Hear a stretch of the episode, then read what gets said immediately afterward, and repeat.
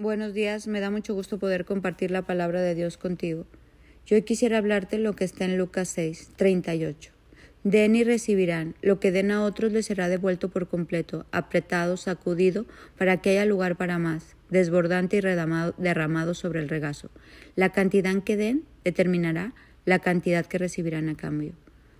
A mí me impacta la palabra como siempre nos está hablando de sembrar y cosechar, de ser congruentes con lo que queremos cosechar. Si tú quieres cosechar amor, tienes que sembrar amor. Si tú quieres cosechar fidelidad, tienes que sembrar fidelidad. Si tú quieres cosechar perdón, tienes que sembrar perdón. Si tú quieres cosechar una buena economía, tienes que ser generoso económicamente. Si tú quieres a un Dios que, que te traiga paz, tú tienes que llevar paz. ¿Qué es aquello que quieres cosechar?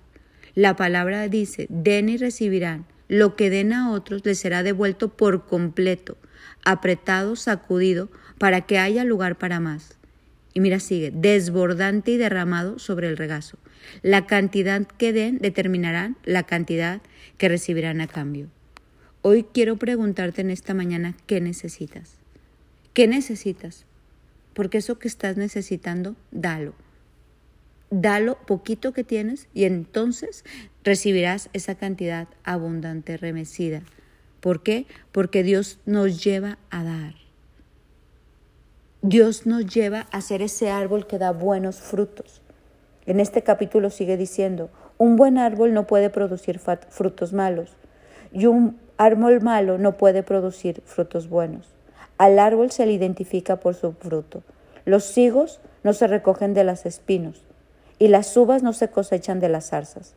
Una persona buena produce cosas buenas del tesoro de su buen corazón y da cosas buenas. Y una persona mala produce cosas malas del tesoro de su mal corazón. Lo que uno dice brota de lo que hay en el corazón. Que nuestras palabras, que nuestros pensamientos, que nuestros hechos salga lo bueno. Que seamos capaces de dar todo el fruto, todo aquello que queremos recibir.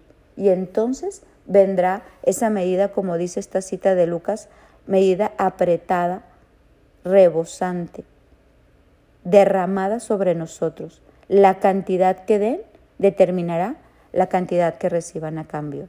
Hoy vamos a dar, hoy vamos a darnos, hoy vamos a dar frutos, estos frutos buenos porque somos un árbol bueno y que de nosotros salga todo lo bueno honorable, agradable, perfecto, para recibir todo eso bueno.